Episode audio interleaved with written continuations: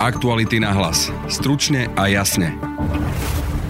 Slovensko darovalo Ukrajine 5 vrtulníkov Mi-17 pôvodne sovietskej výroby, kým časť opozície neprotestuje a spochybňuje skôr kvalitu vrtulníkov. Tak to museli byť nejaké skelety a možno jeden, dva pojazdné, pretože ja si nemyslím, že armáda disponovala piatimi e, letu schopnými Mi-17. Tak predseda zahraničného výboru za Smer SD Marian Kerry nám pri tejto téme ušiel z rozhovoru. Na ktorý ma počúvate s porozumením. Absolútne a protiargumentujem vám. Otázka je, či počúvate s porozmením vy mňa. Počúvam veľmi pozorne. Budete počuť aj šéfa bezpečnostného výboru za Oľano Juraja Krupu. Vôbec by nemal byť ako predseda zahraničného výboru, robí nám medzinárodnú hambu, stiažovali sa mi na ňo diplomati. V druhej téme dnešného podcastu sa kolegyňa Denisa Žilová venuje otázke, či môžu homosexuáli darovať krv a či ich Slovensko diskriminuje tým, že im to v podstate znemožňuje. Že väčšina vyspelých demokratických krajín takúto diskrimináciu za posledné roky odstránila. Počúvate podcast Aktuality na hlas, moje meno je Peter Hanák. Nie je na čo čakať. Príďte si do Fordu pre vaše nové hybridné SUV ešte dnes. Populárne modely Ford Puma a Kuga, s ktorými zdoláte hory aj mesto, sú pre vás okamžite dostupné, a to v širokej škále výbav aj s možnosťou predloženej záruky a gratis servisu na 5 rokov alebo až do 120 tisíc kilometrov. Pre viac informácií a okamžite dostupné skladové vozidlá navštívte Ford SK alebo vášho predajcu značky Ford. Ukrajina od Slovenska dostala 5 vrtulníkov Mi-17. Tie by sa už po úspešnej operácii mali nachádzať na Ukrajine. Nejde o prvú vojenskú pomoc Slovenska Ukrajine. V minulosti sme dodali napríklad letecký benzín alebo aj systém protilietadlovej obrany S-300.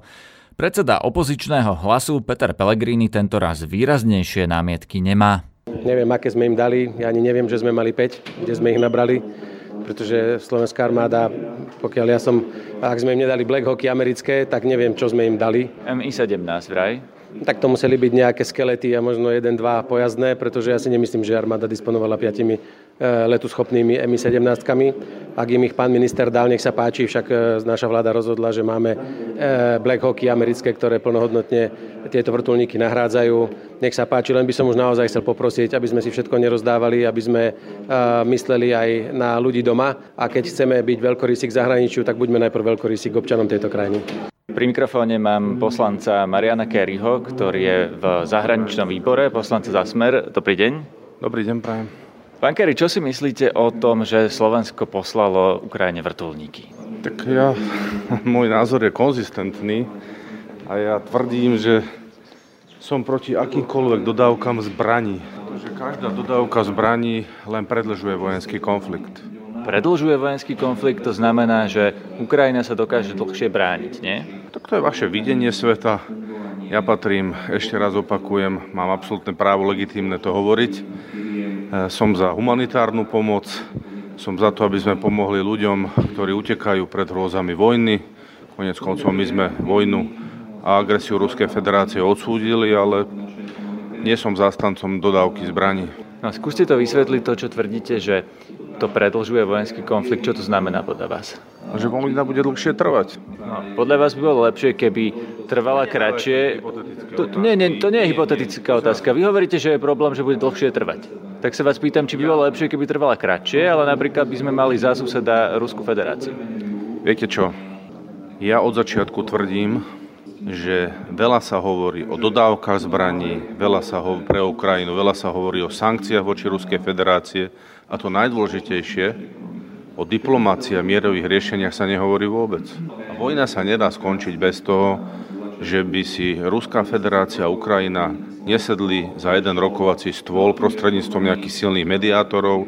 Myslel som si, že z Európskej únie by to mohlo byť Francúzsko alebo Nemecko, kde názory prezidenta Macrona alebo nemeckého kancelára Scholza sú naozaj podľa mňa racionálne, ale potom sa dostávajú pod tlak e, či už domácich médií, mainstreamu alebo nejakých politikov a potom svoje vyjadrenia korigujú. Potom som videl možnosť, že by Izrael mohol byť sprostredkovateľ, teraz Turecko, ale zatiaľ sa tak nedieje. to je to, čo ja budem kritizovať stále, že bez diplomatických riešení sa tento vojenský konflikt neskončí. Rozumiem. Ako chcete hľadať diplomatické riešenie, keď Rusko ovláda petinu územia Ukrajiny. To, keby napríklad bolo napadnuté Slovensko, tak by ste boli ochotní dohodnúť sa na tom, aby niekto iný kontroloval petinu územia a v tom by sa... Otázky. Prečo by mala Ruská federácia napadnúť Slovensko? Nehovorím o Ruskej federácii, ktokoľvek. My robíme zlé Nie, uh, takto. Ruskej menšine, máme iné nejaké otvorené spory, nemáme. Nejde o to, teraz ide o Ukrajinu. Tu sú táraniny niektorých politikov, ako je pani Remišová a ďalší z tejto koalície o tom, že po Ukrajine príde na rade Slovensko. Sú to nezmysly, je to šírenie poplašných správ, ktoré odmietam. Pán Kerry, toto ja netvrdím. Ja tvrdím, že petina Ukrajiny je ovládaná cudzomocnosťou, a keby sa niečo také stalo nám, hovorím o princípe, nie o tom, že to reálne hrozí, vy by ste boli ochotní vzdať sa petiny územia a rokovať diplomaticky? Neviem odpovedať na takto sugestívne položené otázky, ale môžem sa vrátiť späť Ukrajine. Vy ste počuli, že by som spochybnil to, že e, zo strany Ruskej federácie v prípade obsadenia Krymu alebo vzniku Luhanskej demokratickej republiky alebo Donetskej ľudovej republiky, že by som to nejakým spôsobom sa tváril, že sa nič nejde. Ja som jasne povedal, že je to hrubé porušenie medzinárodného práva. Ale na druhej strane, boli sme svedkami aj minulosti e, nedodržiavania a porušovania, hrubého porušovania medzinárodného práva, treba zo strany Spojených štátov. A poviem konkrétne príklady. Či to bolo bombardovanie Srbska alebo bývalej Juhoslávie bez mandátu OSN, či to bolo e, vznik Kosova, či to bola vojna v Iraku, kde sa tvrdilo, že sa majú nachádzať zbranie hromadného ničenia, nič z toho sa nepotvrdilo. Tak potom prečo sa čudujeme, keď to Spojeným štátom prešlo bez nejakých e, problémov, bez toho, že by boli nejaké sankcie na nich, že sa teda tak správa teraz Ruská federácia? Rozumiem, pán Keril, ak toto odsudzujete, a môžeme sa zhodnúť na tom, že niektoré z tých vecí odsudzuje spoločnosť celkovo, tak by ste ale nemali trvať na tom, aby ten stav tak zostal. Ak je porušované medzinárodné právo, ak je zabrané nejaké územie, ktoré zabrané je, vy by ste nemali tvrdiť, že to je vlastne dobré, lebo aj niekto iný v minulosti niekedy e, pri, v inom kontexte spravil niečo zlé, ale mali by ste e, trvať na tom, aby sa tá situácia napravila, nie? Ktorý vy ma počúvate s porozumením. Absolútne a protiargumentujem vám. Otázka je, či počúvate s porozmením vy mňa. Počúvam veľmi pozorne. Ja kritizujem tak Spojené štáty ako, ako Ruskú federáciu. Ja som není na strane Ruskej federácie, čo sa týka vojenského konfliktu. Tak nechápem, prečo mi dávate takéto triviálne otázky. Ale opakujem, bez toho, že si nesadnú dvaja za jeden rokovací stôl, tak sa ani nedozvedia, čo by bolo vlastne aké ústupky jednej či druhej strane by mohli viesť k ukončeniu vojenskej konflikty. A to je teraz, primárne. Ale to sa stalo, veď eh, rokovali Ukrajina s Ruskom eh, na začiatku vojny a prišli na to, že vlastne Ukrajina trvá na tom, aby Rusi odtiaľ odišli. prezidenti týchto dvoch krajín, Ruskej federácie a Ukrajiny, tak nemôžeme očakávať žiadne ústupky ani pokus o tom, že bude že, bude, že dospejú tieto štáty k nejakému kompromisu a dohode. Dá sa to očakávať, e, že dospejú k nejakému kompromisu a dohode, pokiaľ tí ruskí vojaci tam stále sú a stále útočia? Pán redaktor, pokiaľ Severoatlantická aliancia alebo členské štáty Európskej únie budú pozbudzovať Ukrajinu, do toho, že sa môže ubrániť že sa ten výsledok vojny o chvíľu zmení a Ukrajina môže vytlačiť úplne Ruskú federáciu, tak teda asi nemôžeme očakávať, že Ukrajina bude mať záujem. A chcem len zdôrazniť jeden výrok prezidenta Macrona, ktorý povedal, že Rusko z tohto konfliktu nemôže výjsť ako ponížené. No, za ten výrok je Macron kritizovaný, pretože uh, ľudia tvrdia, a to sú politici teda z širokého spektra, že a nie je ponížená Ukrajina, keď jej zobrali petinu územia? je povedané všetko a ja sa k nemu podpisujem. My si neuvedomujeme, že ak naozaj by sa stalo to, že tá Ukrajina by nebodaj chcela zatlačiť Rusko na svoje územie a ešte nebude aj tam zvádzať nejaké, nejaké vojenské súboje, tak potom naozaj e, sa nebudem čudovať, ak Putin siahne po nejakých riešeniach, ktoré, sa, ktoré budú mimo, nejakého, mimo nejakých rámcov e, dohôd a môže, môžeme sa obávať, že ten konflikt skončí veľmi škaredo, s dôsledkami pre celý svet. Ale nie je on škaredý dostatočne už teraz? A prečo mi dávate takéto triviálne otázky? Povedzte mi. No, vy tvrdíte, že sa to skončí škaredo, ale podľa mňa je dosť škaredé už eh, bombardovanie civilistov. Dosť škaredý bol Mariupol. Ale prečo mi dávate otázky, s ktorými ja nemám nejaký problém. Vy ste počuli niekde, že by som e, ospevoval bombardovanie Ukrajiny alebo čo?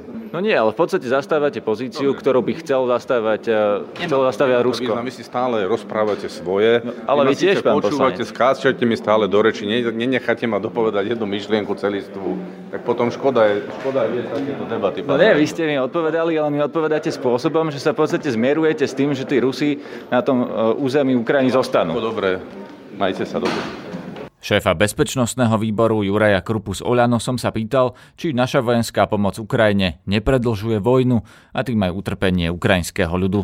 To, že Kerryho synapsy sú asi narušené, nedochádzajú mu niektoré informácie v rámci jeho mozgového procesu, no on je mierne zatemnený tam, nerozumie a je až popety strčený v Kremli a vôbec by nemal byť ako predseda e, zahraničného výboru, robí nám medzinárodnú hambu, stiažovali sa mi na ňo diplomati, stiažovali sa mi na ňo kolegovia z iných parlamentov, ktorí keď s ním prišli do styku, tak zostali v nemom úžase, takže tento človek by sa mal pakovať odtiaľ preč. Rozumiem, pán Krupa, ale uh, skôr sa pýtam na tú podstatu, uh, že? že či to naozaj nie je aj pravda v niečom, že čím dlhšie vlastne Ukrajina bude vstorovať, tým viac ľudí tam zomrie.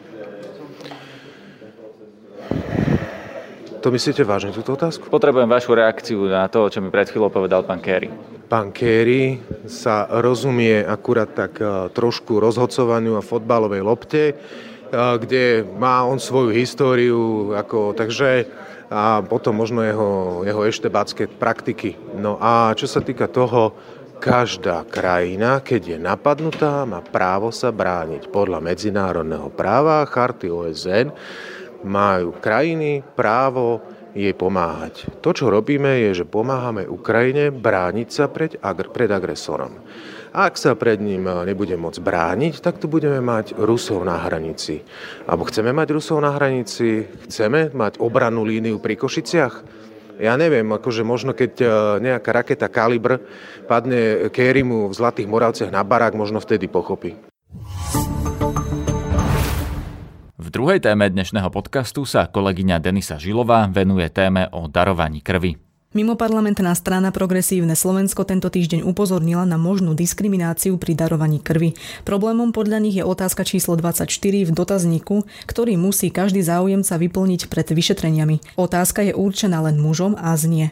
Mali ste posledných 12 mesiacov sexuálny kontakt s mužom? Podľa strany Progresívne Slovensko ide o diskrimináciu gejov a bisexuálov. Za Progresívne Slovensko hovorí Lucia Plaváková, podpredsednička strany. Problém pri darovaní krvi spočíva v diskriminácii gejov gejov a bisexuálnych mužov, založenej na predsudkoch ešte z minulého storočia, v dôsledku ktorých je celej skupine ľudí znemožnený prístup k darovaniu krvi. Uvedím to na príklade. Muž, ktorý počas posledného roka mal sexuálny kontakt s 20 ženami, krv darovať môže, ale muž, ktorý mal počas posledného roka sexuálny kontakt iba so svojím dlhodobým partnerom, krv darovať nemôže. Na tento problém upozorňujem už dlhodobo, komunikovala som aj priamo s Národnou transfúznou službou, ale keďže sa situácia dlhé roky nejako nemení, a to napriek tomu, že väčšina väčšina vyspelých demokratických krajín takúto diskrimináciu za posledné roky odstránila, rozhodli sme sa vyzvať priamo ministra zdravotníctva. Vo svetle súčasných vedeckých poznatkov, ako aj s ohľadom na princípy rovnosti, nediskriminácie a zachovávania dôstojnosti, by podmienky mali byť nastavené tak, že sa skúma iba rizikovo sexuálneho správania, a to bez ohľadu na pohlavie partnerov. Príkladom nám môže byť Kanada, kde sa podmienky upravili tak, že z darovania krvi je dočasne vylúčená osoba, ktorá mala v posledných troch mesiacoch sex s novým partnerom alebo partnerkou. Takáto úprava je úplne nediskriminačná a je zameraná výlučne na rizikovo sexuálneho správania, tak ako by to po správnosti malo byť. Oslovili sme aj Národnú transfúznu službu, no ani po opakovaných žiadostiach nereagovala. Opýtali sme sa aj ministerstva zdravotníctva. Vypočujte si časť z ich vyjadrenia. Vzorový dotazník obsahuje otázku pre muž mužov darcov krvi, či niekedy mali pohlavný styk s iným mužom. Národná transfúzna spoločnosť túto otázku obmedzila na zisťovanie tejto skutočnosti za posledných 12 mesiacov. Dotazník darcu krvi vypracovaný a používaný Národnou transfúznou spoločnosťou vrátane otázky týkajúcej sa pohlavného styku muža s mužom je plne v súlade s právom Európskej únie a rezolúciami Rady Európy. Všade vo svete je jednotne a explicitne pohlavný styk medzi dvoma mužmi považovaný na základe štatistických ukazovateľov za rizikové správanie z hľadiska infekčných ochorení prenosných krvov a odborníci umožňujú, respektíve odporúčajú vyradiť z darcovstva darcov mužov, ktorí mali pohlavný styk s iným mužom. Zároveň je kladený dôraz na verejný záujem na ochrane zdravia príjemcov krvi, ktorý stojí nad prípadnou ochotou jednotlivca darovať krv. Národná transfúzna spoločnosť uvedené zabezpečuje aj prostredníctvom dotazníka darcu krvi v jeho aktuálnom znení, vylúčujúc darcov s akýmkoľvek všeobecne uznávaným rizikovým správaním, ktoré sa neobmedzuje len na homosexuálny styk mužov, ale zahrania aj iné rizikové správanie darcov bez ohľadu na ich sexuálnu orientáciu. Na linke vítam Dušana Zachara, odborníka na zdravotnú politiku a analytika Ineko. Dobrý deň. Dobrý deň, prajem. Pán Zachár, e, máme tu taký problém, že pri darovaní krvi e, sú isté obmedzenia v dotazníku, ktorý sa robí ešte pred tým vyšetrením a je tam otázka, ktorá by mohla byť diskriminačná. Je to otázka, ktorá sa venuje e, sexuálnemu styku počas posledných 12 mesiacov medzi mužmi. Je táto otázka v dotazníku podľa vás v poriadku? Nie som odborne v medicíne, čiže ak je rizikové sexuálne správanie sa rizikom pri odbere krvi, respektíve pri v úvodzovkách kvalite krvi odobratej, tak si myslím, že je vo verejnom záujme sa spýtať na rizikové sexuálne správanie sa toho, ktorý prichádza na darovanie krvi, ale odporúčal by som skôr formulovať otázku bez ohľadu na to, či ide o sexuálny styk, heterosexuálny, bisexuálny, homosexuálny, ale o to, či, či tá frekvencia, dajme tomu, eh, počet eh, partnerov, partneriek je nad rámec, čiže malo by sa, malo by sa otázkami cieliť na to, aby sme zistili, či to sexuálne správanie je rizikové pre ten odber krvi, ale nemali by sme paušálne nejakú skupinu e, občanov diskriminovať len tou otázkou e, na jednu orientáciu. Áno, ale v tom dotazníku je to napríklad už niekoľko rokov a mimo parlamentná strana Progresívne Slovensko s tým prišla, dokonca vyzvala aj ministra Lengvarského teraz, ale vraj e, predtým, teda podľa informácií, ktoré mám, už viackrát kontaktovali aj e, Národnú transfúznú službu. Avšak e, táto služba z toho dotazníka tú otázku, stále tam tá otázka je. Čo si vy o tom myslíte? Ako to hodnotíte? Myslím si, že k takýmto otázkam by sa mali vyjadrovať, e, alebo, alebo najväčšou pridanou hodnotou je, ak sa k tomu vyjadrujú